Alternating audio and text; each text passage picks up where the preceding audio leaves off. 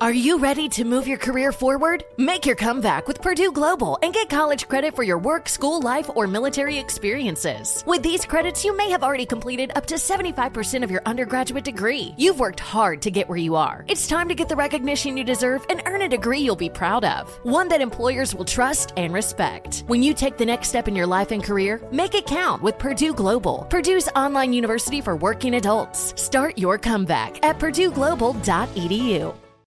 Martha Stewart, the original influencer. When I think about anything, I think about the way that she did it first. The media mogul. Five to six years ahead, she saw what was coming. The prisoner. The rise, the fall, and the reinvention of an American icon. Once Martha paved the road, everybody else pretty much copied her. A CNN original series, The Many Lives of Martha Stewart, now streaming on Max. Welcome to the Scene to Scene podcast. I am your host, Valerie Complex. Today, I am chatting with Ji Young Yoo. Ji Young stars as co lead in the six part limited series Expats. I think I learn a little bit with every character that I play. I think usually I play a character and it causes enough introspection that I learn something about myself. I honestly can't gush enough about Freaky Tales. I'm so excited to share it with more people. If you like what you hear, be sure to review, like, and subscribe to the Scene to Scene podcast there's plenty to celebrate in March and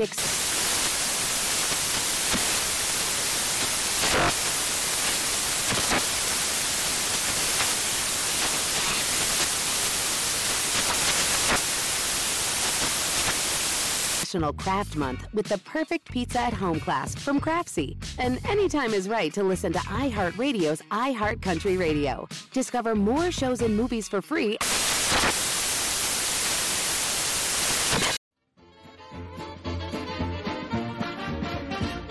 Thinking sideways. I don't understand. Does not compute. You never know. Insufficient data to formulate a reply. What? Stories of things we simply don't know the answer to. Hey, this is Steve. As always, I'm joined by. Oh, Devin. And Joe. And this is Thinking Sideways, the podcast. Wow. I know, it's, it's Yeah. crazy, but it is. Yeah. And uh, we've got another fairly unsolved mystery, I would say. Uh, but wait, Joe, what's your patent deadline? Tonight yeah. we're going to oh, yeah. solve it. We're going to crack this one like a walnut. Yeah. Yeah. I'm Yeah. sorry. I was, I was. I was. I'm not on my top game today. That's okay. Yeah. That's all right. Uh, before I, I get going into this, this story is a listener suggestion, and it's actually one of the early suggestions that we got. Uh, but I've held off because I kept going to it and then coming back to it, really trying to wrap my head around this story because it's it's a little little hard. It's outside of my wheelhouse. He did, yeah, on our like little spreadsheet of listener suggestions, it said, you know, Steve is doing the show, right? I But like we've been You're looking at playing it. dibs on it. You know, dibs Yeah. it like what a year ago. Yeah. And we've just been, you know, sitting on it and sitting on it and waiting. Well, And because finally- we're, we're in the pay of the government, that's why we've been sitting on it. Yeah, But, that's- but the that's check it. did not arrive this month, so, So- screw you, Uncle Sam. Yeah. Well, regardless, uh, I do want to say thanks to Ed who emailed this story in. It, it's thanks, definitely an Ed. interesting one. Oh yeah. And what we're going to talk about is Gary McKinnon. And he is The uh, Gary McKinnon? The Gary McKinnon. Ah, okay. And his story is a little hard to follow, but let's let's just kind of we'll set it up and I'll, we'll do the best we can with this because there's some there's a lot of UFO talk in this one. There's a bit. Just a little bit. Uh, Devin is There's- very excited. There's a lot of like uh, the, the whole story actually concerns more legal stuff than actual. Um, Well, and I UFOs, pruned so, some of that out. So Yeah. we'll, we don't we'll- no, we don't need to go through all of his legal travails. Really. No, no. Well, let's let- just say let's- he's had quite a few of them. Yeah, but let's let's just start here. So, the story with Gary McKinnon starts before 9/11 in this country happened. Um, we're talking. 2001. What's that? 2001. 2001. Yeah, that just- is correct. In case any of our listeners are not aware of. Mm-hmm. Uh-huh. Sorry. Uh, a few months after the World Trade Centers were attacked, a strange message appears on some U.S. Army computers, and it says, "quote Your security is crap. I'm solo. I will continue to disrupt at the highest levels." Unquote. Which really kind of bugged some people, since everybody is a little wigged out that we've had this giant quote unquote terrorist, attack. at that point. Yeah. In this case, you know, McKinnon was doing them a favor by letting them know how, you know, and the the military is historically their cybersecurity has sucked. I sure hope they've cleaned up their act. I hope so too, and we're we're Yeah, going to get there's, into there's that. Just as an aside. I want to let our listeners tell our listeners about this really interesting book. It's called The Cuckoo's Egg by a guy named Cliff Stoll, S T O L L, and he was he was working. I can't remember what East Coast University he was at, but he discovered somebody was getting into their system, Uh-huh. and he was a, he was a it was a Unix administrator, I believe. It's been a long time since I read the book. And that that was, that was in the old days of basically the DARPANET before we had the internet. Right. And so he found, he traced it, and he found that this guy was actually getting into their system through the computer system at a military base that was not far away that they were linked to. Ah. And so he, he and so he was able to by tracing it around. He actually traced this guy, this person, this hacker to Germany. He went, he goes to the military. He goes to, and, and meets with the base commander at this base, and, and to tell him, "Hey, your computers are being penetrated. People are looking at all your files." And the, and the, the guy who was like a colonel said, "So what? Why should I care?"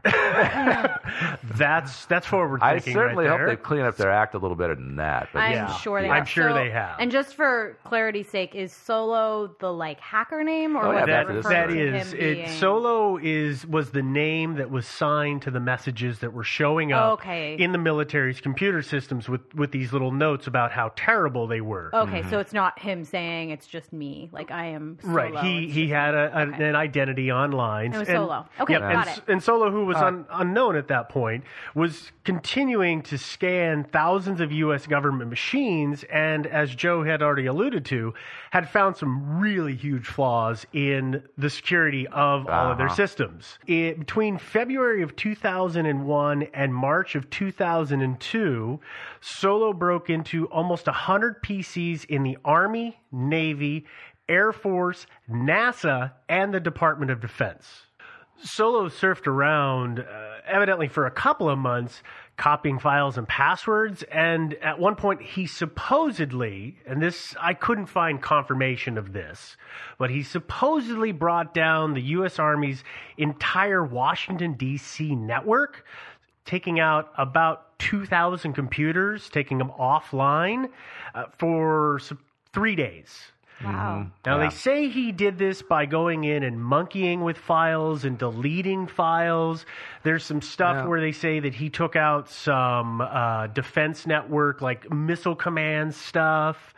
Uh, but again, this is all listed in news reports. When I went digging to find out exact records and transcripts of what the government says he did, I couldn't find it. I was, you know, I went to the NSA and all these places trying to find anything, and they, they never mentioned this guy. So it's evidently all covered up. That's and probably Freedom not of something they Information Acts don't seem to be Yeah. un- uncovering exactly what they say hmm. he did. Well, they probably don't want to get too specific either. Oh, I'm sure. I'm sure. Now, so this all happens, and at the time, U.S. Attorney Paul McNulty, he called this the biggest military computer hack of all time. This Uh, is in 2002. This is uh, that they know of. That they know of. Yeah. That's exactly right. I bet there's been plenty of other great big ones they don't Yeah. even know about. Well, despite being so good at hacking into their systems, Solo evidently wasn't so good at covering his tracks Uh-huh. because they relatively quickly figured out who he was and they traced him back in March of 2002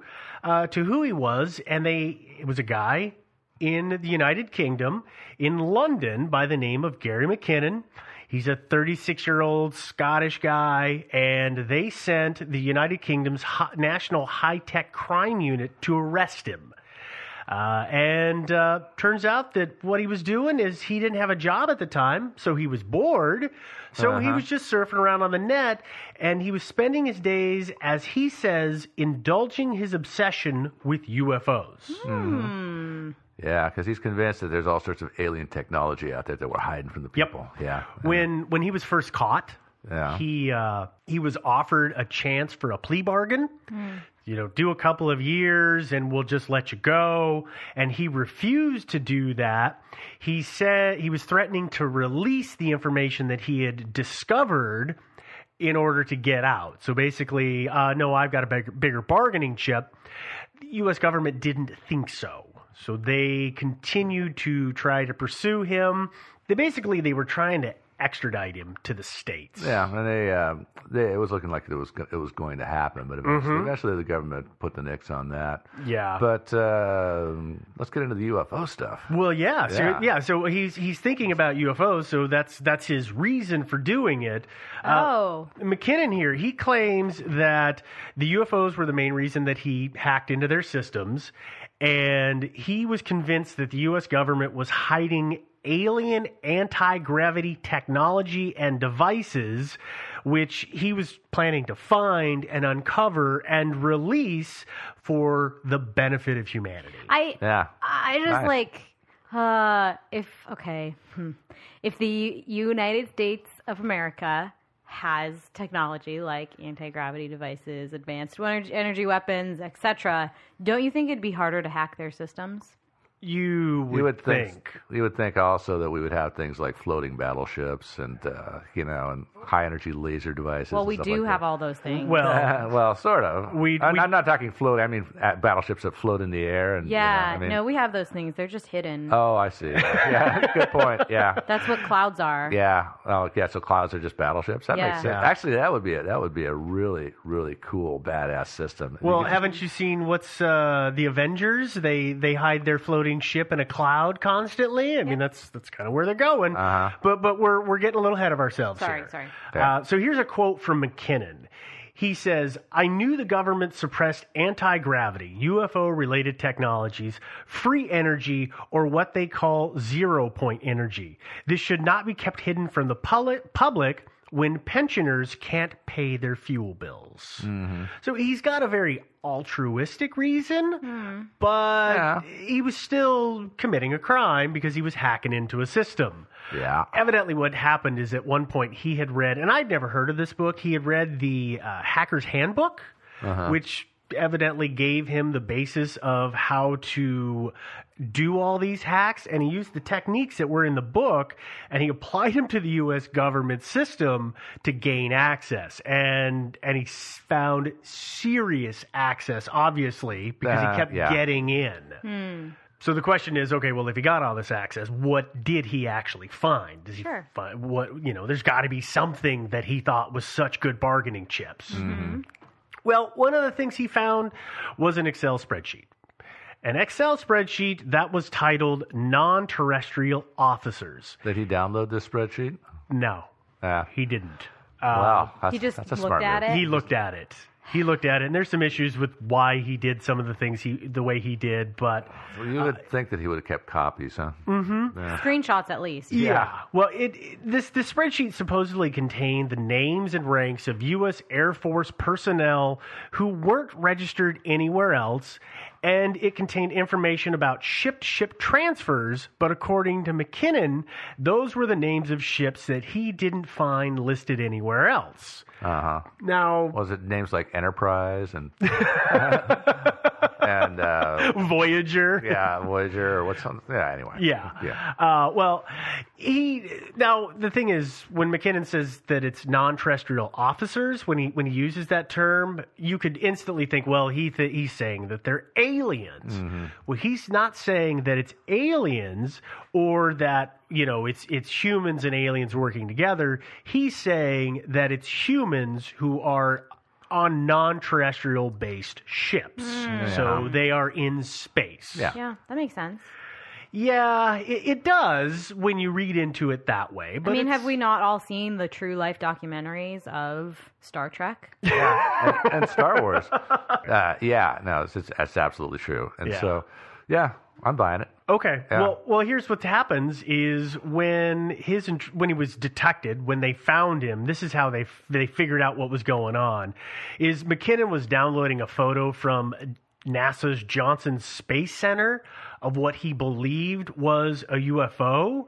And according to McKinnon, and this is directly from an interview, this is what he says. He says a NASA photographic expert said that there was a Building 8 at the Johnson Space Center where they regularly airbrushed out images of UFOs from high resolution satellite images. I logged on to NASA and was able to access this department.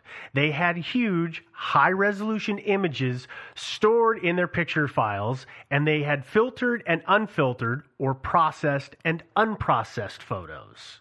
So this is this is what he's saying that you know he this is his his basis of this is what I found and this is obvious why it's real. Mm. He continues on. My dial up 56K connection was very slow trying to download one of these files. Shocking. Yeah. As this was happening, I had remote control of their desktop, and by adjusting it to 4 bit color and low screen resolution, I was able to briefly see one of these pictures. It was a silvery, cigar shaped object with geodesic spheres on either side.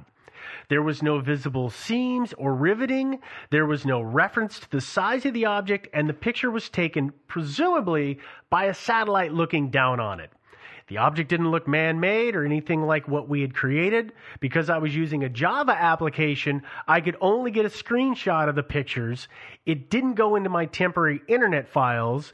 And at my crowning moment, someone at NASA discovered what I was doing and I was disconnected. How dang. I don't know. Wait, but he he got a screenshot of it, so Yeah. it should it should be on his computer. All, that- of his, all of his computers, of course, were seized Sure, but and then not returned. So he didn't like store it on a thumb drive or something like that. No, he didn't make copies. Evidently, he wasn't. Uh, didn't have the Floppy. foresight for that. would have been a Yeah. floppy, right? At that point. Um, possibly. It could have been a CD. 2001 could have been CDs. Yeah, but not a, not a flash drive. No, that's not a a good flash point. drive. That's a good point. Zip yeah. drive, maybe. I forgot Maybe about that. old yeah. zip drive. Here's my. Uh, I I don't want to poo poo what Gary says he found, but I do have an issue with the image that he says he saw when he took it to a four bit resolution Ah. at low resolution or four bit color at low resolution. Yeah. That is really really rough. Uh, you know, I mean, you're talking only four colors Yeah. that is hard to see anything at. So I question his descriptions of being silvery and smooth and not seeing rivets. Yeah, there's no way. Yeah. Huh? Well, yeah. yeah. at that kind of res, it's going to be near impossible to Yeah. see any kind of detail. Plus, he's on such a slow connection. I can understand, you know, it's like when, you know, back 10, 15 years ago when you're waiting for an image to load and it's just line by line, it's showing up on your monitor It's- and you're waiting, It's waiting. hard to hard to remember those days when modems were so much slower than they are today. Oh yeah, it's, it's it is. It's hard to keep that in perspective. yeah. So obviously, as we said, he got busted in November of 2000. Wait, I'm sorry. Is that all he found? he Well, he found the ship-to-ship transfers. And he found the picture. and, the And he one, found the pictures. The one low grainy picture. Okay. Mm-hmm. of something. Those are the taken. things that he says he found. Now Okay. he didn't say what kind of satellite photo it was. Did he? Was it a military spy satellite? He didn't say. it- yeah. I I've never found what kind of satellite. I don't think he knows. He found Uh-huh. it in a, a folder Uh-huh. that said filtered and unfiltered. And that's all he found. Hmm. And filtered could have been as innocuous as they were filtering it to adjust colors or something like that. Oh, yeah. So that it was accurate photos and not the grass is blue and the brown buildings are red. I mean, it could have been as simple as that, but uh, we don't know. But it could have been. But he, he gets busted, and he was indicted by a federal grand jury from this country. And that indictment contained seven counts of computer related crime, each of which had a up to 10 year jail sentence attached to him. Wow. So if he'd got extradited to this country, he potentially could have been locked up for 70 years. Mhm. That's a that's something that the, um, uh, our federal prosecutors do a lot. By the way, a little aside. Throw here. the book. Well, they throw they throw so many charges at, at you that uh, and you reasonably and this is this is I think a pretty troubling thing that they do these days. It's a routine thing. They'll throw so many charges at you on the theory that well. A reasonable jury will say, "Well, we're not really sure, but you must be guilty of something, so we'll find him guilty of this one charge at least." So you know that we'll many get you for something. Yeah, even if it's not the right. They thing. are going to get you for something, and it's like it's kind of appalling, actually. Yeah, But, it yeah. It's it's a little. so bit. much for my little editorial. That's okay. But uh, yeah, Okay, well, it, it took 10 years for this whole thing to be kind of put to bed because he fought for 10 years extradition Wow. to the States. yeah. Um, That's impressive. yeah, it kind of is.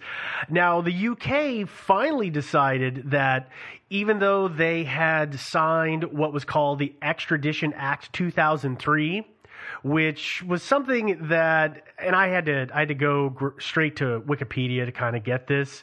Uh, it was implemented in 2003, and it's an extradi- extradition treaty with the U.S. where the U.S. did not need to provide contestable evidence. In other words, they didn't have to provide ironclad evidence. They could just say, "We have some evidence, and we want to extradite you." Hmm.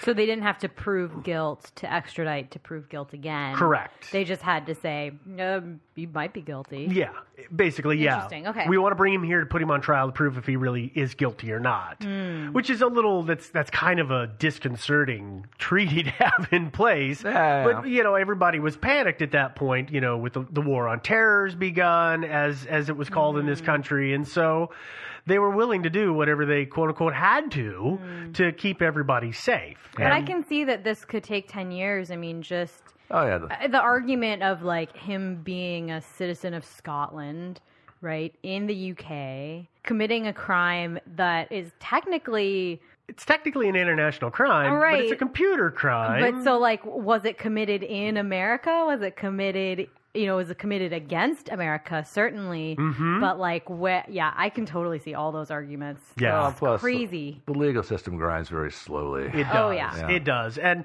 and there was a lot of uh, of high-ranking officials who had this on their desk when they were elected in uh, in England, who just let it sit there and sit there until in uh, 2012 it finally was addressed. Somebody was like, "Ah, we just got to take care of this." And uh, what they did is they finally decided that they weren't going to extradite him because they believed that it was so likely to cause McKinnon such mental hardship that the likelihood of him doing harm to himself, also known as suicide, mm. was too high a risk and they said no, we're not going to do it. So th- they're worried about his, you know, his health and well-being and figuring, well, if we send him overseas, mm. he's going to do something pretty extreme to himself mm. before or while there. I've got to remember that next time I get they're trying to extradite me. It's like, I'm going to kill myself. It's like, yeah, Uh, I don't know about that. Yeah. Yeah. Well, here's the thing.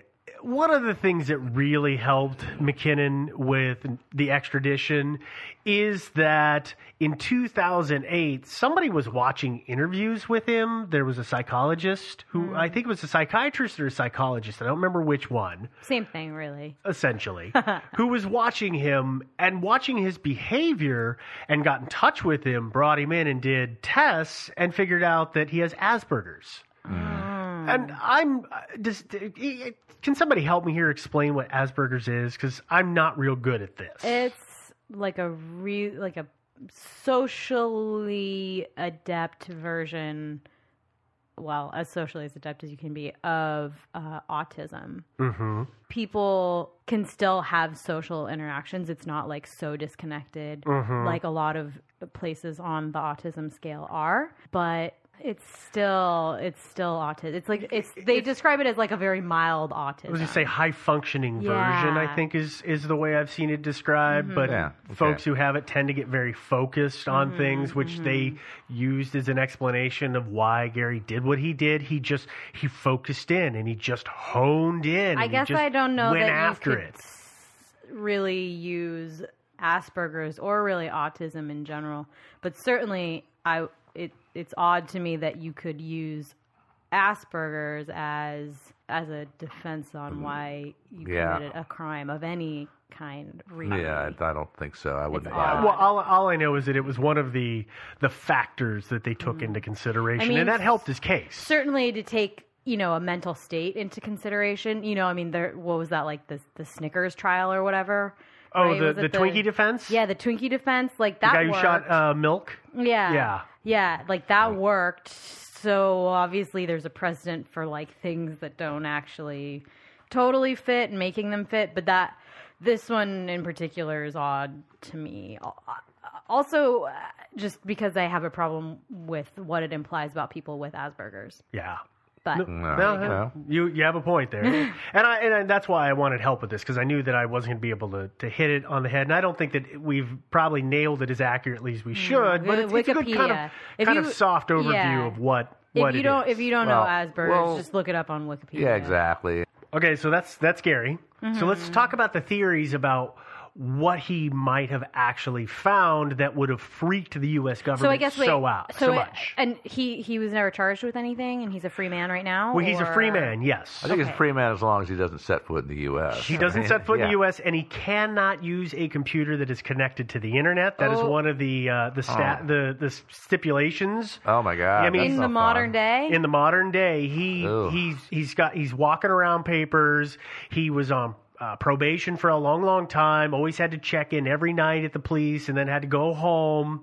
But he and he was a computer tech, is what he did for a living. That's hard. and so now he hard, yeah. cannot touch a computer ever again that is on the internet. So, and yeah, that is really hard on a in a in a world like this. He's never going to hear this show No. unless somebody else No. downloads it for him. Yeah, maybe somebody will download it and put it on his iPod for him. Well, Yeah. but the- and if, if if that's the case, hi Gary.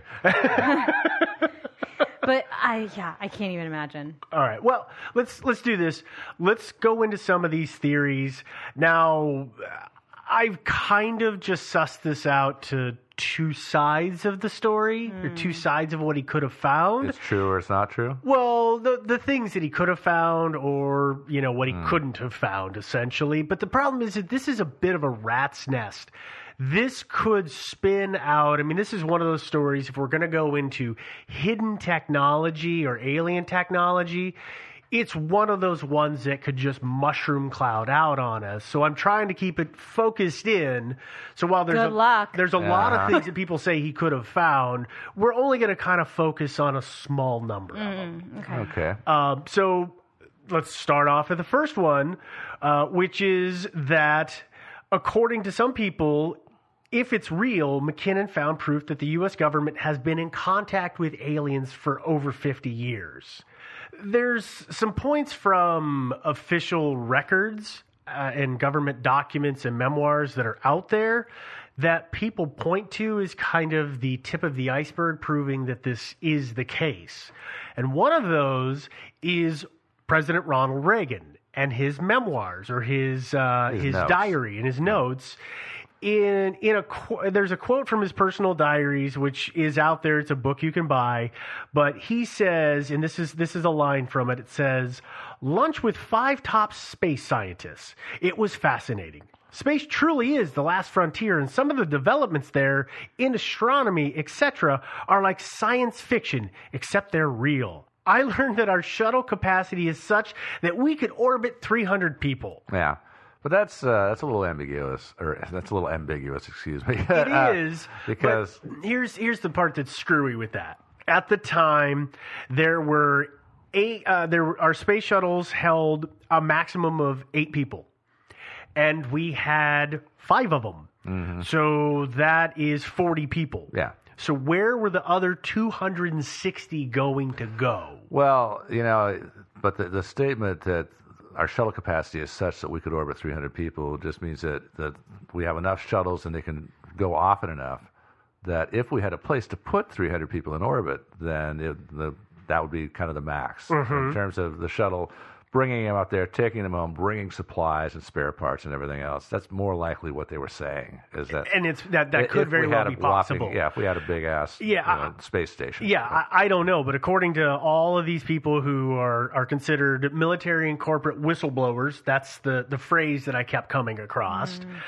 They're saying that we've got a highly classified fleet of aircraft carrier sized anti gravity vehicles that are currently operating in outer space. Well, I want to say first of all, if that's true, that's awesome. that's really awesome. Uh, I really uh, want to believe that's true. So let's prove that this is true. Okay. All right. We'll we'll do, we'll try and do that for you, Joe. Yeah. Well, we just, I mean, I think we probably posted it on Facebook, but in the last month or so, there's been that huge development in um, propulsion systems for Mhm. space, Mhm. which is um, super interesting and also one of those kind of weird, like, it so defies physics and so defies everything that, that like, how, uh, you know, one could wonder how long have we actually had technology like this or Mhm. like where is this technology very swiftly in huge leaps and bounds leading us Mhm. Yeah. you know and i think that a lot of proponents of theories like this kind of argue that this is technology that the government has had for a long time and is like really ready to do some stuff with and you know the the population at large is ready to see that stuff happen but that they're like trying to figure out a way to like explain how like humans came up with it by themselves Mhm. you Yeah. know Yeah. complete with the Shatner weird hand things that I was just doing Yes. I know, all, yeah Yeah, that's that's possible if they're trying to like cover their tracks and cover the UFO connection by slowly dribbling the technology out and eventually arriving at that point. what point. are cell mm-hmm. phones if not alien technology man Well, it's pretty alien to what I experienced when I was a kid. I'll tell you that. yeah Well, and and this is the thing is that you know this is one of those things, these theories that McKinnon points to to prove that yes, we do have this technology that's available to, to give us this free or basically free or much cheaper and probably potentially cleaner energy sources Hmm. than what we're using right now. there's nothing cleaner than the sun man No, well, you know, here's the here's the other thing that I keep wondering about. Okay, well let's let's look at on flip sides. So let's say, yeah, there th- we really do possess this technology, but what if that technology to to operate it is super super dirty compared to what we use now for propulsion of rockets and cars and all of that? Like, what if it requires mm-hmm. some crazy nuclear reaction mm. that just makes gads a waste? Well, it's entirely Well- possible. Actually, Well, then maybe that's why they're not releasing it because it's so dirty and it's so bad. Yeah, I think that these these kind of conspiracy theory things really assume that the people in power are like pretty awful. they're human nefarious. Yeah. Oh yeah. You know, and that's like widespread, systematic problem. And I just don't know enough people that are that awful. Yeah, yeah. You know, I mean, point. like, so either there would be a really good reason, like Steve says, right, that like actually it's way worse, and so they're keeping it a secret until they can kind of figure out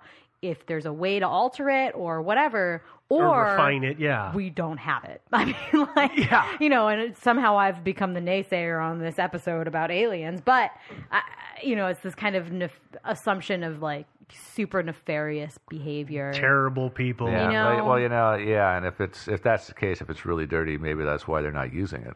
You know, it's that- yeah, yeah, they're just But, yeah. but nobody ever says that. They say it, it's obvious an example that we have it and it's got to be super clean because it's Mm-hmm. anti gravity. But you know, I mean, we there's a lot of things that we think we thought were super clean energy sources. I mean, nu- nuclear is an easy example. When it first came out, Mm-hmm. nuclear is super clean and so cheap, and then we discovered it actually makes a lot of bad stuff happen and potentially can have some terrible ramifications. Yeah, it can, and not always necessarily. No, not but always. It It can, They, though. they were definitely careless back in the early days. They exposed a lot of people to radiation Yeah. and fallout, Yeah. that, uh, and nobody was aware. Well, but and anyway, there's- the anti the anti gravity thing. Who knows? I mean, it might be might not be dirty in the sense that it, it creates a lot of waste or anything like that or toxins. And maybe it just makes people sort of come apart at the seams. I mean, maybe Yeah. maybe you, you, you pass through that anti gravity field and boosh, you explode. Yeah. It's like uh, the the transporters in Star Trek when they were first figured them out, and they would liquefy people. Uh-huh. Yeah. Yeah,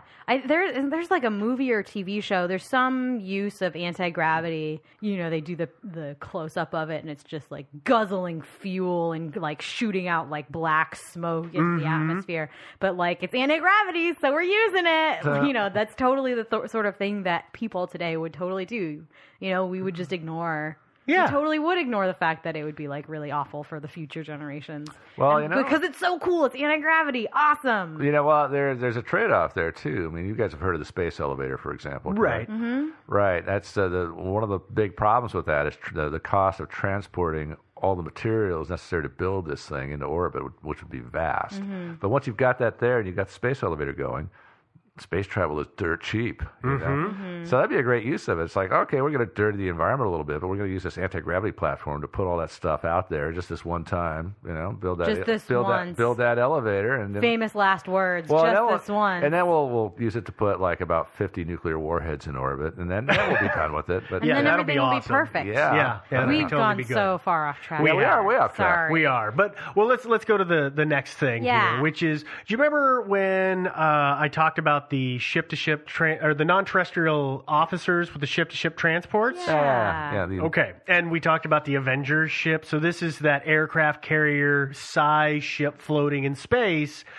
Well, there's I actually this- think it's the Shield spacecraft, but, the, but that's doesn't, just yeah. semantics. It's- Sorry. yeah, thank you for I correcting like me think on You're that. welcome. I think Yeah. I like to think it's like that that really enormous Romulan ship from the two Star Trek movies. Remember the Oh, first Star. Trek movie that recently came out? Uh huh. yeah. yeah, Remember that thing that was about the size of Manhattan? Yeah. Yeah. Yeah, I think that'd be cool. Okay. Steve, I really just didn't want you to be embarrassing yourself. Uh, Well, I appreciate Yeah. that because you know I'm I'm I'm only a little bit of a comic nerd, so I this know. way you, you're correcting me on my bad usage. I know. Uh, when we start talking about Ewoks, really watch out because I get them all mixed up. I'm sure. I love Ewoks. I want, I want a pet Ewok.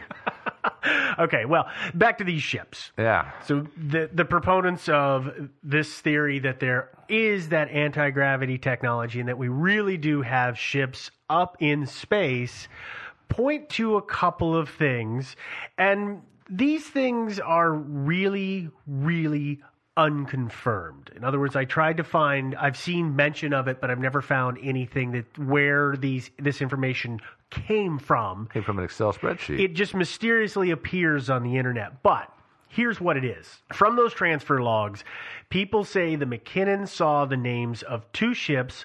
One is the USSS LeMay. Wait. Bear with me.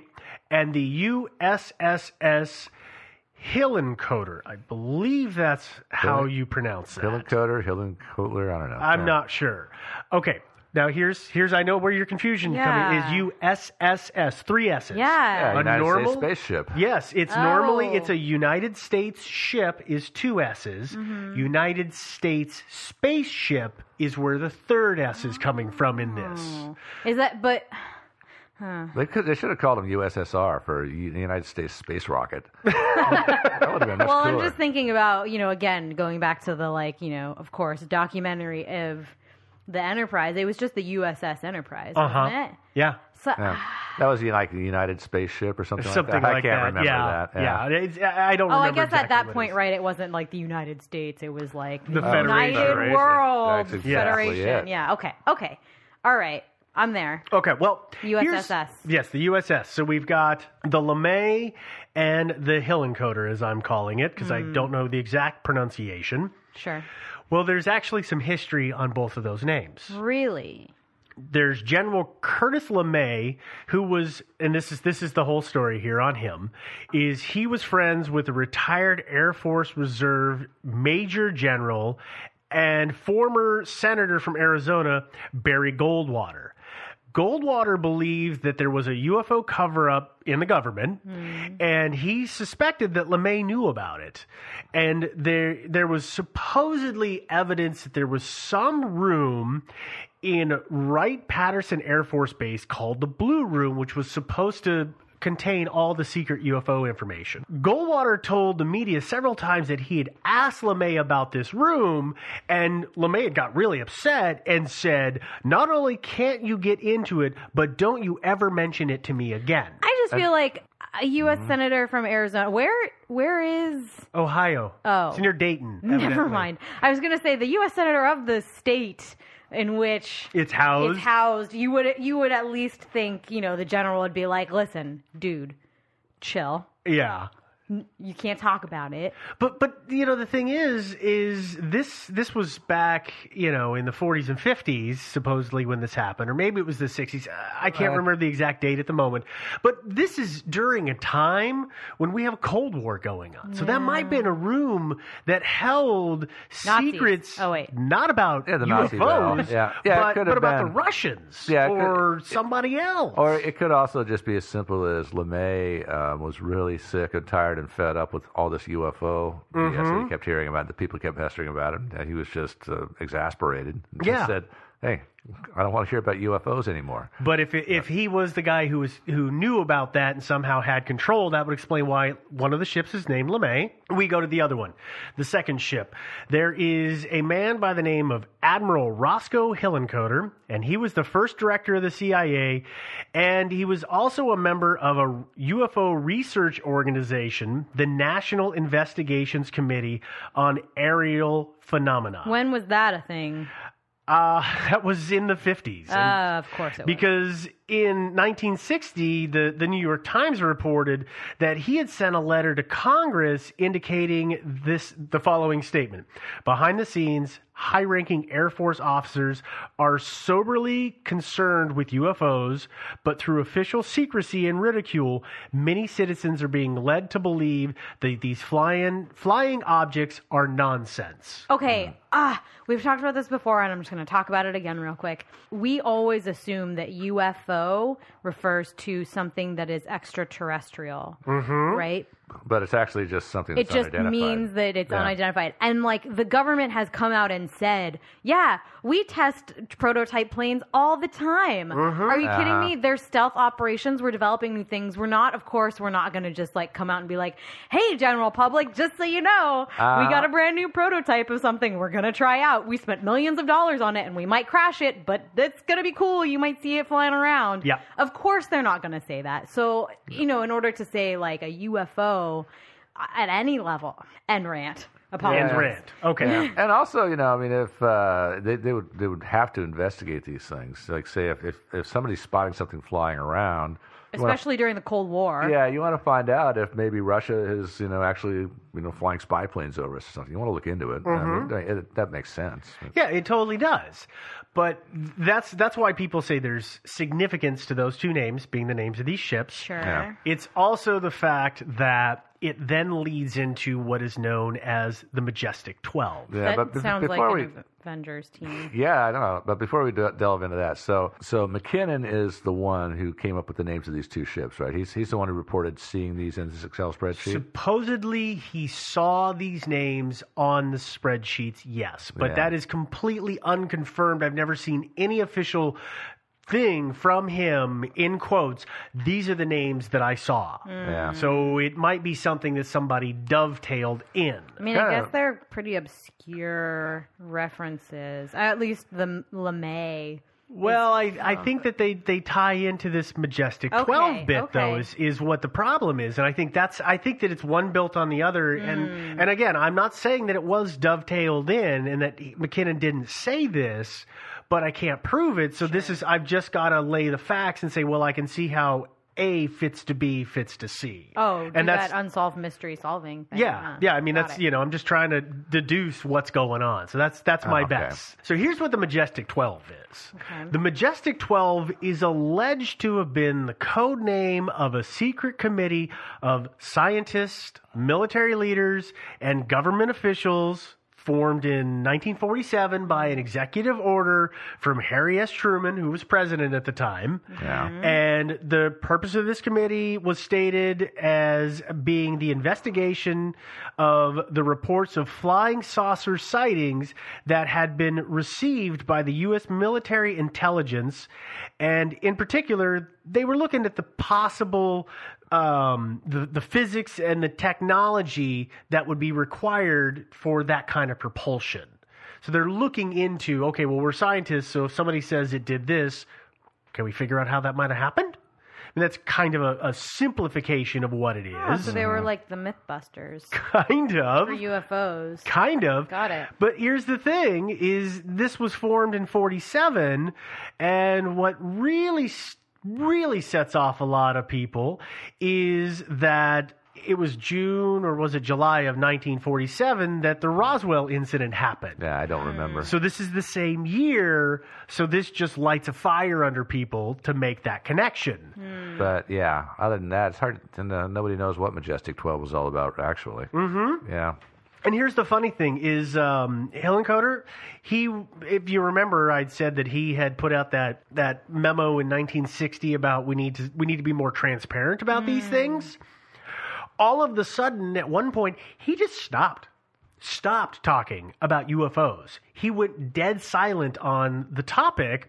So then people figure, well, that must be about the time that he was inducted into the Majestic 12 Inducted into the, the secret the cult. secret you know the secret uh, government organization that's dealing with UFOs it, it makes me think of um, that Will Smith movie what is what was the one where the aliens came and he, uh, Oh, he flew yeah. the alien ship up at their Independence Arma- Day. yeah it makes me think of Independence Day when you know they, they suddenly they're at, they're with the president and they're at Area 41 and nobody knew that this really existed. I we know. kept it secret because you wanted to have plausible deniability. I mean, it, it- this this is uh, this is pervasive, and it's a it's a topic or a, a behavior that we've seen in a lot of things, but I don't know if it's real or not.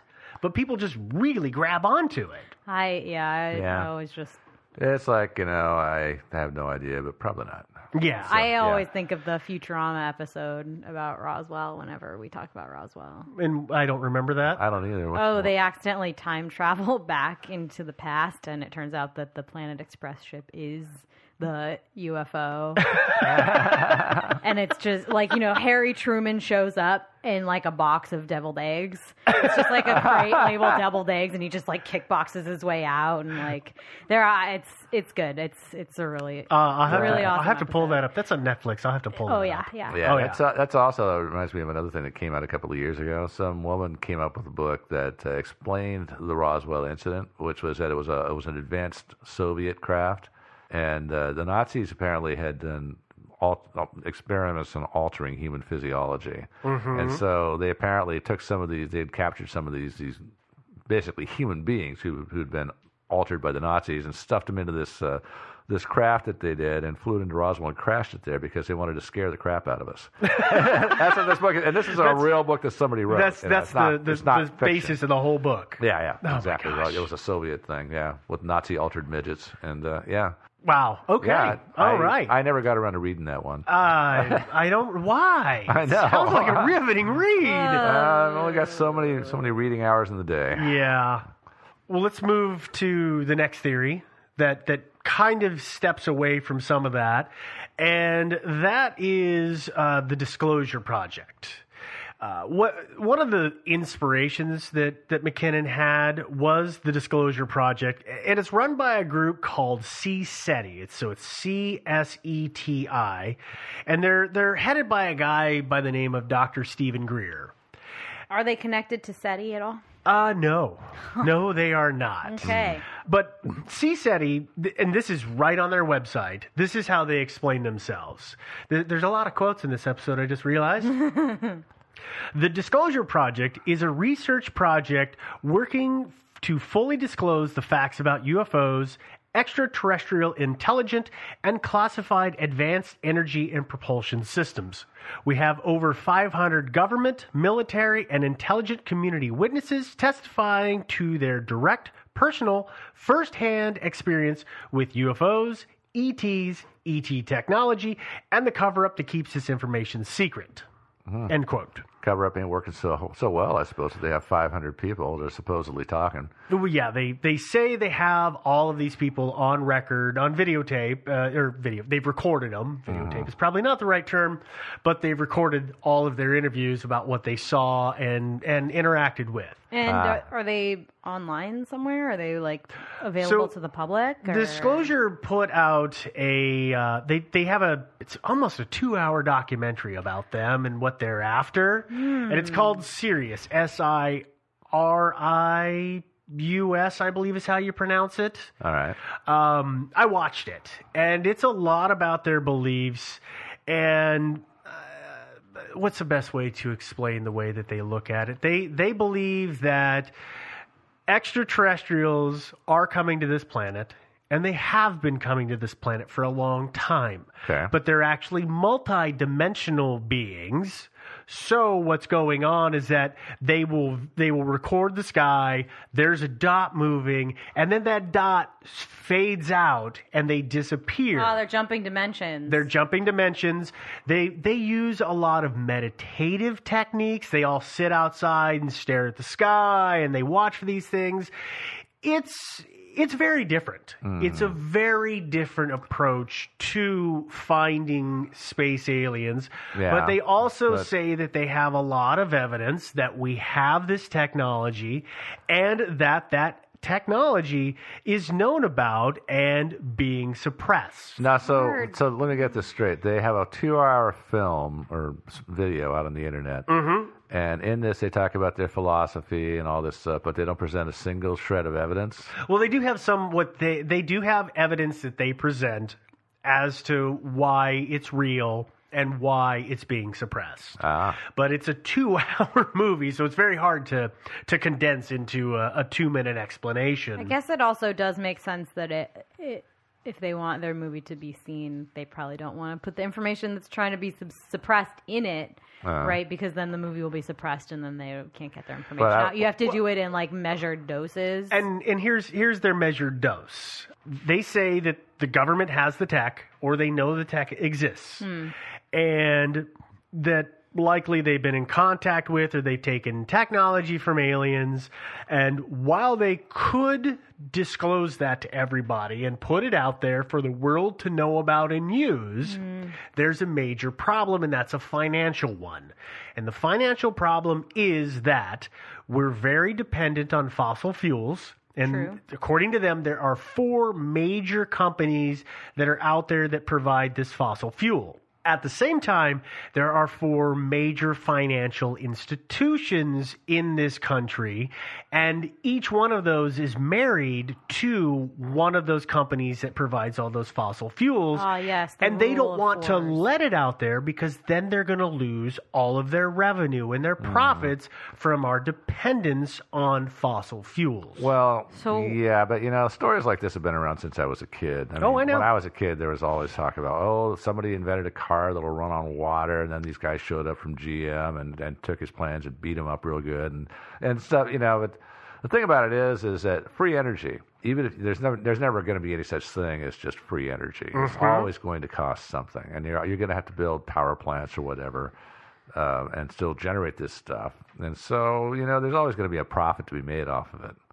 Yep. So yeah, I mean, you know, uh, solar energy is a great example of this, right? I mean, it's super cheap to like install your solar panels and just have your own energy and like you know, point them to the right place in the sky. But like nobody does that. Well, just nobody does that anymore. Well, it's not cheap. The panels are not that cheap, and They're also- getting cheaper, They're but getting- they're They're not. getting cheaper, but they'll they'll never be it'll never be competitive with oil or coal. Well, and the other problem is is that the power companies are geared to generate electricity. Mm-hmm. So when you're generating electricity and you're trying to pour it back into the system, they have no way to store it. Yeah. Oh, that's so they will they they uh, Hawaii is a prime example. Everybody there's so many people that use solar energy there and they run off of it, but the power company actually takes a very small fraction of the energy that they capture and allows it back into the grid because they have no way to store it. Uh-huh. There's and it would overload the system. Yeah. So maybe if they instead of worked so hard at generating power, figured out how to store it to then reuse it or release it at night or whatever, Mm-hmm. this would make sense. But these, you know, the proponents are saying, well, of course they don't want to do that because then they would lose money because they would be paying me for the energy that I pipe in from my solar panels. Mm-hmm. Yeah. Therein lies the and rub. It's, it's not, uh, yeah, and, and the storage and stuff. I mean, uh, you can store it yourself if you want to fill your basement with batteries or Mhm. something like that. Uh, the power company could store it in reservoirs of water, for example, by pumping water uphill. That adds a lot of another layer of expense to the technology. Yeah. Yep. Uh, same with uh, so this this free energy thing. I think it's quite possible that if it exists and if there's this big conspiracy conspiracy surrounding it because of oil companies, whatever. Mhm. Well, what you do is you is you turn the technology over to those guys, so they can get out of the oil business and they can get into the you know the energy business. I mean, they're in the energy mm-hmm. business now. Why Yeah. not, you know, Jen? So It, it, that's- it, it's sim- from our perspective, it's it's very simple.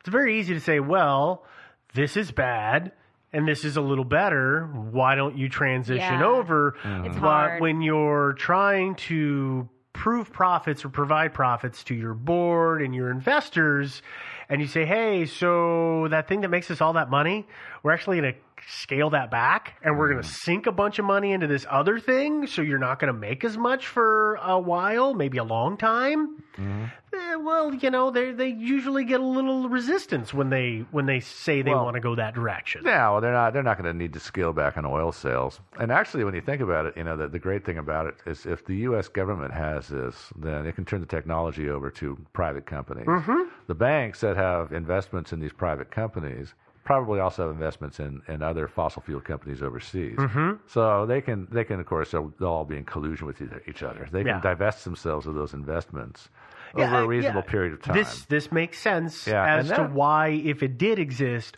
why it wouldn't already be out there because financially, that just that path makes sense. Yeah, and say you turn it over to Exxon or, and a few other companies and give them exclusive patent rights over this thing. Mhm. And I- then they say, hey, foreign countries, you can have this great power generation capacity. We're going to run the plant and keep this technology a secret.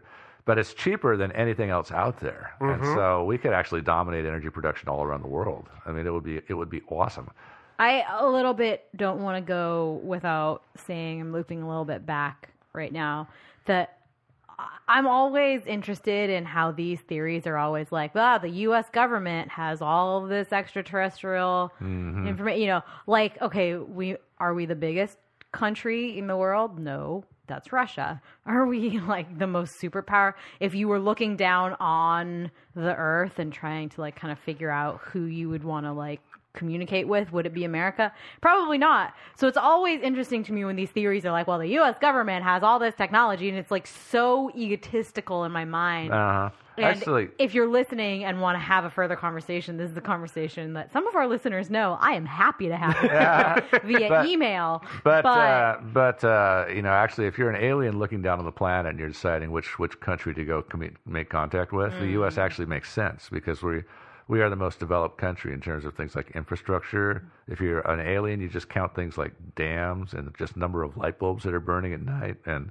You know, big buildings, big cities, stuff like that. We're, Maybe it's just we're- because all of the stuff in, in the sky. Yeah, I mean- I mean- USSS. Yeah, I mean, also, yeah, it's that too. Also, but also, Europe obviously would be a pretty good candidate too. Yeah, um, but they uh, would. Yeah, but Russia would not be a good candidate. It's big, but it's kind of a third world country. Yeah, they're they're a little behind the times, but that's that's Mm-hmm. a completely different topic. Yeah. All right. Well, well, that's the that is the disclosure project, Mm. and that is again one of the things that uh, that Gary McKinnon really seems to have based his initial decision to go on this search for. And they do talk. Uh, the Disclosure Project does talk about some of the things that Joe started to talk about a Mm. little bit ago about the free energy bit. Sorry, yeah.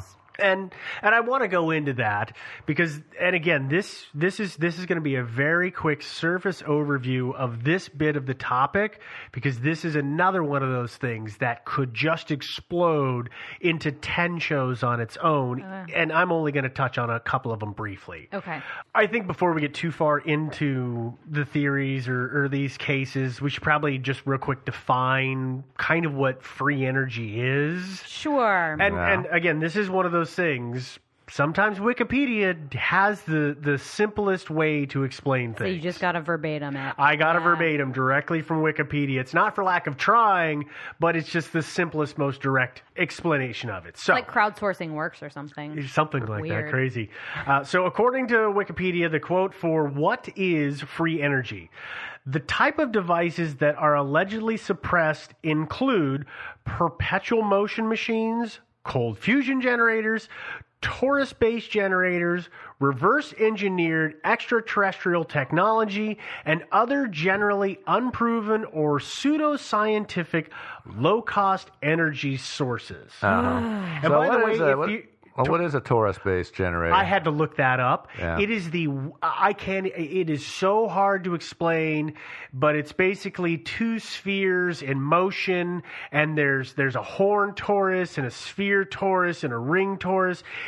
it's it's some serious math. And I watched a, a, a little illustration of it, a little video of how these things work, and it was cool looking. Oh, is it the I- spinning? It's it's like there's a donut, ways? and then the donut comes together, and then it sphere pulls together into a sphere. It's it's super complex, and there's a giant math equation on how it works. But evidently, or how it would work. how it would work, and it evidently can generate gads of of power. Uh huh. I don't but, know that it only sure. requires the inputs of, of GADS plus 10 power. Oh no! Oh, well, no, that's, no. That's, it's, the, that's it's the problem. with- minuscule amounts, and then it, it self generates. yeah, Okay. Well, there's there is uh, according to the vernacular, um, you know, all of these stories of people who have come up with technology that then got suppressed, and these are some of the ones that get pointed at by uh, the Disclosure Project from CSETI. And one of those is there's a guy by the name of Dr. Henry Murray, and he supposedly invented a device that could absorb energy from a vacuum and so it would just absorb energy and then you know you could use it to run whatever you wanted Mm-hmm. and then his machines were stolen and destroyed and he could never course. make it again Yeah. before he died there's of course tesla so everybody always Tesla, points Tesla, to Tesla. Tesla. Nikola Yeah. Tesla for his free energy and all these crazy things that he came up with. Wireless energy, man. Yep, wireless energy. But I don't know if that was ever free energy, was it?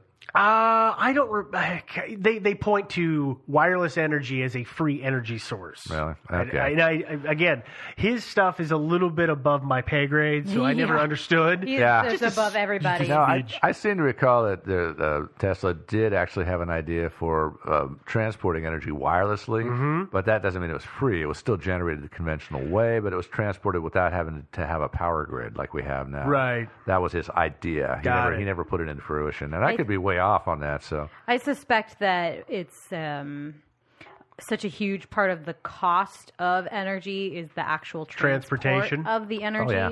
that you know it's if you use Tesla's theories or ideas or whatever you cut that cost out essentially Yeah. so that you know you Yeah, do maybe. whatever your solar price goes way or down. your, or your torus based generators or whatever and then you transport it through Tesla's methods then it's essentially free Yeah, Yeah, it's dirt or- cheap at that point. Yeah. or maybe not. Maybe that's why it's never been implemented is because it costs more. So Yeah, that's uh, I don't know. Um, but the other one that uh, that that we have here is, and you mentioned this earlier, Uh-huh. Joe, is Yeah.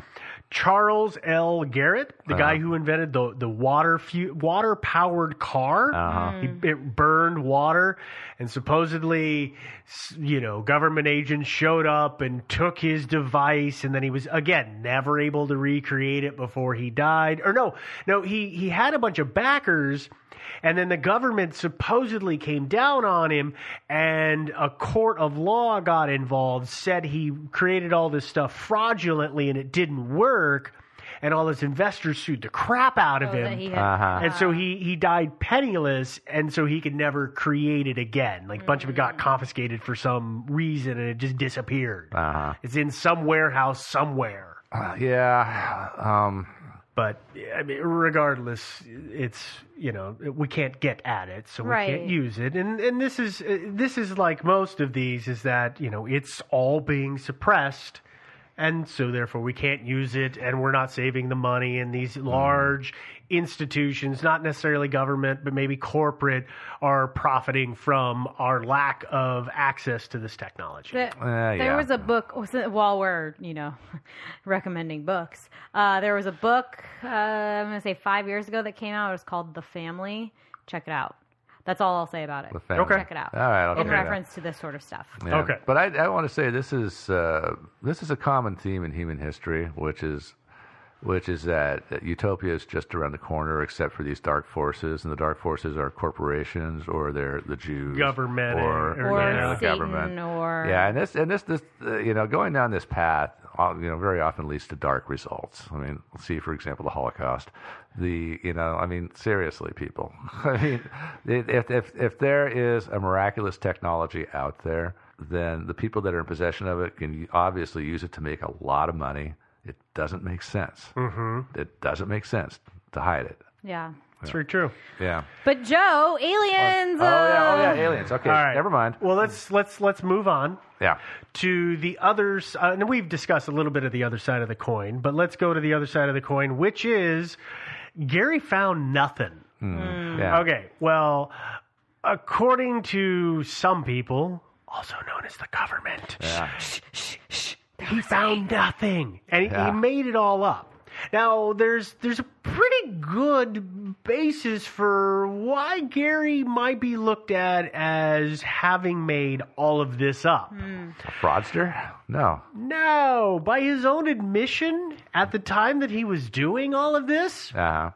He was smoking a lot of pot. Yeah. As we know, Uh-huh. that causes lots of hallucinations and brain damage and um, Yeah. Did you see Uh, uh, Reefer Madness? yeah. Oh, yeah. It brings Well, out the, it, the it explains depraved why he. Remember, he said, "I wasn't quick enough to get a screenshot, or to, or I didn't think to save the file." He was just Yeah. staring at the screen like, "Oh wow, man." Oh, pixels. It's it's possible that he was just high as a kite, and that's why he can't remember these things. Or maybe you know he had some great hash, and he was just dreaming it all up. It might have been that he, he you know was was trying to hack a Defense Department thing, and he got into some alien UFO website. Mm-hmm. Maybe he wasn't even in a government a government database. He might have been on just some random website. Although, let's be fair, the reason that the UK arrested him Mhm. Yeah. was because somebody had confirmed hacked into the US government server. Yep. And they traced it to him and his apartment. Mhm. Right? So, like, we can say, ah, he was, like, seeing something he didn't think he was seeing Mhm. Yeah, no, but there's, there's he was it's i mean it's essentially confirmed on the books that he was successful in hacking into the us government's database yeah. system And, and here's the worst part. Uh, we haven't really talked about it, how he managed to do some of it, but I think Joe mentioned some of this. He wrote a script, I think it was a Perl script. And he wrote a Perl script that scanned computers that were using the default Windows login name. So Mhm. not even a, a, a customized name. Therefore, using the you know, administrator Uh-huh. and the default password, Which was blank. which is nothing. And that's how he was getting into their computers. And he said when he was in there, because they, they say here, they, they describe McKinnon's hacking as intention and calculated to influence and affect the U.S. government by intimidation and coercion. But he says that when he was in there, he saw other hackers moving around in the system. oh are you kidding me of course he did And so he's, he claims that he didn't bring down some of these things or delete some of these so files he that says they he wasn't say. solo Uh, how do you No, he see? says How do you was see other hackers? Uh, I don't know. Yeah. I, I'm I don't understand how to move in a network to be able to see that kind of information. But he says he saw other hackers in there, and that he didn't delete some of those files. He said I did, I deleted some files, but I didn't delete all the files you claim I deleted. Hmm. Yeah. And it could be that he went into a directory and then came out of the directory, left his footprints because he wasn't very good at covering his tracks. Somebody else comes in, deletes a bunch of stuff, covers their tracks, Uh-huh. so the only person they have to follow is him. yeah, it's true. I mean, it's uh, it's the if old that- walking in the snow backwards in somebody else's footprints. which we do all the time. All the but time. I, uh, I But no, that's true. They. Uh, it sounds like they're pretty much wide open. You bet there'd be other people in there. Yeah. Yeah. The, and, and yeah, it's just hacking is hard you guys It really is, and, and they they're saying that in this year period, like he he hacked into where's the number, um, you know, all these systems plus the the sixteen NASA so computers. 65000 machines right yeah, I, yeah. Well, he was able He to was able to to scan scan sixty five thousand Oh. machines with that Perl script to find the ones that he could access because they had a basic login. That's so clever. It's just so weird to me the whole like dynamic of like being sophisticated enough to write a Perl script Mhm. that like does this right, Yeah, but and you not. be so careless. but yeah, but being so dumb as to not like, are you like just put a little like go? It's totally it, well, yeah, and and again, Ah. I'm not I'm not casting aspersions on him, but I think that part of his uh, part of his issue is that he was not in a uh, his state of mind was not very stable at the time or clear to think well if i get in there will somebody find out Well, but like Tor networks have have existed basically since the internet existed. mm-hmm And like to not use something like that is like that would have been in the hacker's handbook. Like that would have been chapter 1 in the hacker's handbook. So I don't I just don't totally understand the lack of use of, you know, any kind of protection or anything uh, or I guess on the opposite a end of redirect that- of some kind yeah, or on the opposite end of that, like maybe you know, I guess it's conceivable that the U.S. government was capable of tracking something through that. Ha! Surprise! Everybody who listens here is a hacker. Maybe they are. Maybe the NSA is so good that they can actually see through your Tor network. Doubt it, but Um, but I, to not then, but then they should be smart enough to change their stupid passwords or like even just put an actual password on there. Yeah. I just yeah, that's Well, hilarious. and- and That's here's dynamic. Here's the other the other point to this is that the the, the fact that he he got into their system is a real thumb in the eye. You Yeah, know, that's really they've got some egg, egg on their face, Yeah. Yeah. and it's entirely possible that he got in there and he found Jack squat. He was just going through personnel records that were used worth nothing or No. transport logs that meant nothing. But by God, somebody got in, and we got to make an example of him. Absolutely, No, you let's know, be and- fair. Somebody got in that we can track. Yeah, Yeah, there's that. Right. Well, that's it. Right. We've got our patsy. Yeah. Yeah, but as to but but as to um, so he found nothing, um, Mhm. but he claimed that he found something. So the question is, why did he? Yeah. And I, I can think of a couple of reasons why. Oh, yeah. First, number one, he wants attention. Okay. Yeah. Uh, number two, It's a uh, game. Well, number two, he's he's he's actually got some legal problems at this point in time, and he needs money for lawyers. And so by throwing out the UFO thing, you get a lot more people interested in your case, and uh, so you you actually actually create more possibilities that But he did that gonna- from the start. From Yeah. the very So did start, he- from the very start? very start, he had the UFO angle. Okay, so, so he claimed to be looking into, into the evidence for UFOs and stuff like that, but it, he didn't actually make any statements about UFOs or anything to anybody that we know of until after he was kind he, he was arrested. Uh huh. Right. So if he's a smart thinking guy, maybe he's not. I don't know. It sounds like he's somewhat bright, but uh, obviously not bright enough to cover his tracks. But he, he might have looked at that as a, a, a kind of a, a helpful legal defense, um, claiming that you saw wacky things, you know, like you know things like aircraft carrier-sized spaceships, you know, orbiting the planet, you know, and you saw all this stuff, and you saw a picture of a cigar-shaped object and all that, like stuff like that might actually aid your legal defense somewhere down the line because they'll you know, your, your, your lawyers can point to the fact that you're delusional. Yeah, I, don't think that's necessarily the the track that somebody would take, I and I don't think that would benefit you. Well, for me, I can see the benefit of you know throwing out all these things, kind of like just casting a large net, Mm-hmm. right? That like on the off chance that even one even one Excel document in one computer somewhere had something that could maybe even be construed the way that he construed it uh, that that would actually freak a lot of government agencies out, right? Mhm. That you could say like, "Oh, yeah, I did see this picture that had this cigar." You're you're casting a wide net, hoping that you're going to catch one thing that the government's trying to cover up, Mhm. right? That might cause them to say, "Oh, you no, don't release that." Yeah. You know, so I think that You're I can- gambling I can, that point. see it. Yeah, you're just kind of like It's a roll of the dice. Yeah. exactly. So, that okay, you're I- hoping that they are actually suppressing something like that, and that if they are, then it will benefit you, and if not, uh, who knows? And obviously, it didn't set off any alarm bells, did it? Well, I mean, they Well, wanted to extradite him. They wanted bad. to, they wanted to, like you know, put him in jail for for But- hacking, but uh, they they didn't seem too frightened about him divulging any information that he got. Yeah. Well, mostly they had his computer, so like, Yeah. what Yeah, is he gonna a- do? He yeah. can't prove it either way. It doesn't matter. No, no, evidently he had a bunch of people, other people's computers that he'd been working on. Those got seized. It took forever to get those back, but he never, he never got his computers oh, back. Oh no, of course mm. not. Of course not. Yeah. But of course, you know, by the time you get your computer back, it's kind of obsolete anyway. yeah, this is very true, and you're not allowed to connect it to the internet anymore. So So, it's super obsolete. Yes. Well, that's that's that's the story, and that's the theories around the, the whole thing with, with Gary McKinnon. And I just want to, you know, I know that we've all kind of gone into this, but is there any last bit, you know, your summation or your theory about what you think happened? I think he made it up, but you know, if if he discovered evidence that we have ten aircraft carrier-sized spaceships in orbit right now, number one, any anything like that is going to be impossible to keep secret. Mhm. You know, I mean, just there's going to be so so many people involved in building and launching and operating those things, and obviously the launches themselves are going to be kind of visible all the way all around.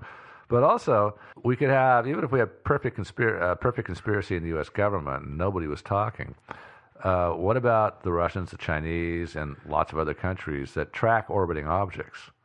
How can they not notice these no, it, things, it these would ten be a, ships in orbit? A worldwide. That's a ma- it's conspiracy, that right? big, yeah, I mean, yeah. all the world leaders would have to know. Well, We'd all Yeah. be working together. hmm again, wow, I- kind of hard to believe that none of that's going to leak out. I, you know, I, I a little bit alluded to this earlier. This whole like the huge problem I have with things like this. Like we we talk about aliens all the time, and I really like aliens, and I like UFOs, and I like all that stuff. But for us to say, yeah, the United States itself is covering up all this stuff is just ludicrous to me. You know, I think that there's something to be said for alien technology, blah, blah, blah, whatever. I think it's more likely that we're trying to develop things on our own. I think it's more likely that we haven't captured any kind of extraterrestrial. What Roswell is, what Area 51 is, who knows? But I think that UFOs in general can be explained away. There are other aspects of like alien Earth visitation stuff that I really like.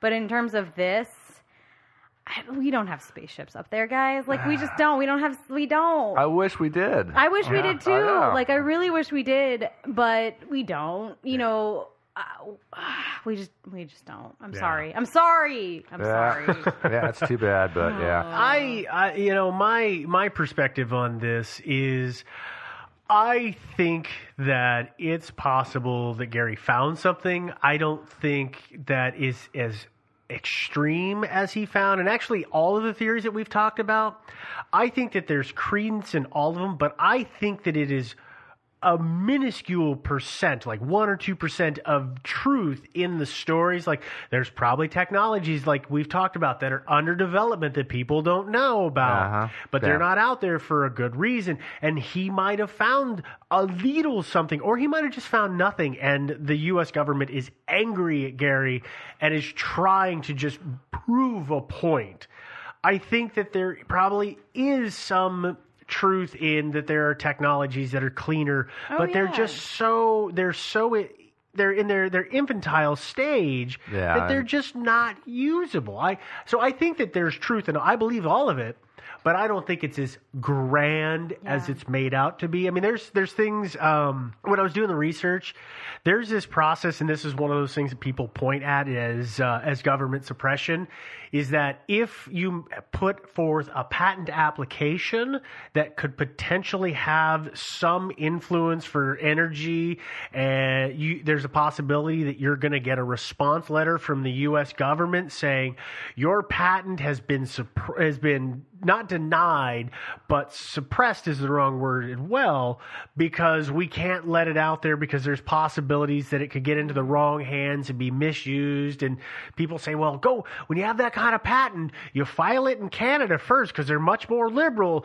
And then by the time the feds get, the U.S. Department gets a hold of it, it's too late, it's out there. Well, Wow. I can see that happening for uses for certain explosive technologies. Or death I- rays. Or death rays or something crazy, but I can't see that on anything that is verifiable and really, really solidly true Mm-hmm. and can be proven. I think a lot of this is. It's not fact. It's not fiction. It's somewhere in between. Yeah. And people Hmm. get a hold of it. And as with many of our stories, they build. I mean, I think it's hard. There's a lot of potential for technology out there. And if you, as a private citizen, can come up with one thing that I guess provides, for instance, free energy, Mhm. right? There are so many ramifications and ripples that we don't pay attention to that we haven't historically paid attention to that we've learned from our mistakes of not paying attention to those things that we you know as kind of a society say at this point hey maybe we're going to take your patent into consideration as a huge publicly funded agency. We will test it. We will make sure that there's nothing wrong with it. You know, whether or not it makes it back to you is completely different. But, you know, I mean, we, we live in a world where, like, doctors used to prescribe cigarettes to pregnant women Yeah. to cure morning sickness. and to relax them. Yeah, you know, and that was a thing because it wasn't it just wasn't tested, you know, and we've learned from those mistakes and I think that oftentimes we are overly cautious with anything that could have negative ramifications on a large scale. And I you know, this whole free energy thing just reeks of that to me. It does. You know, Mm. I don't know. Yeah. So anyway, yeah, free uh, free energy, perpetual motion machines, all that stuff. Nah, not quite, not quite buying it. But Black holes. Black holes, yeah. Um, what was I going to say? Oh, and, and the, the photograph that he saw. Let's assume, let's assume for for the sake of fun that he did actually see a photograph. Uh huh. Well, NASA, you know, NASA's always involved in little projects and stuff like that, or they're trying to sell a project, say to Congress, and, and they do stuff like they do artist conceptions, Hmm. some of which are extremely realistic. I mean, I see an artist conception uh, paintings or and, and photoshops coming out of NASA that looked really awesome. Yeah, they like their the new spacesuits. Yeah, and that uh, are like on Mars. Like Yeah. the artist renderings, right? It's like men in spacesuits on Mars. Yeah, and so it's not conceptual it's art. not beyond it's not beyond the realm of reason that he saw a photograph. Yeah. Doesn't mean it was a real photograph of a real thing. That may be what filtered and unfiltered meant. Yeah. Right, unfiltered and filtered. Right, it could also potentially mean at that resolution with that color gig assessment, it could have been a fly or like a high flying bird. It could have been that the stealth bomber was on the ground and we didn't want to disclose that we service stealth bombers at that location. Right. And there's so Uh-huh. many simple answers. I'm not saying that just because it's a simple answer, it's right, but there's a lot of simple answers I don't know, Occam's razor. To, that, that, that jump to these grand conclusions. yeah, Occam's but, razor in my mind. Well, I, I think that, that we've, we've probably belabored this one enough. I think we've, at I think we've kind of beat this one into the ground. Yeah. Why don't you Um, give them some pertinent facts? and yeah, Send well- them on their way. we we're gonna have a bunch of uh, of the links to this story. They will be on the website. Website, as always, is thinkingsidewayspodcast.com.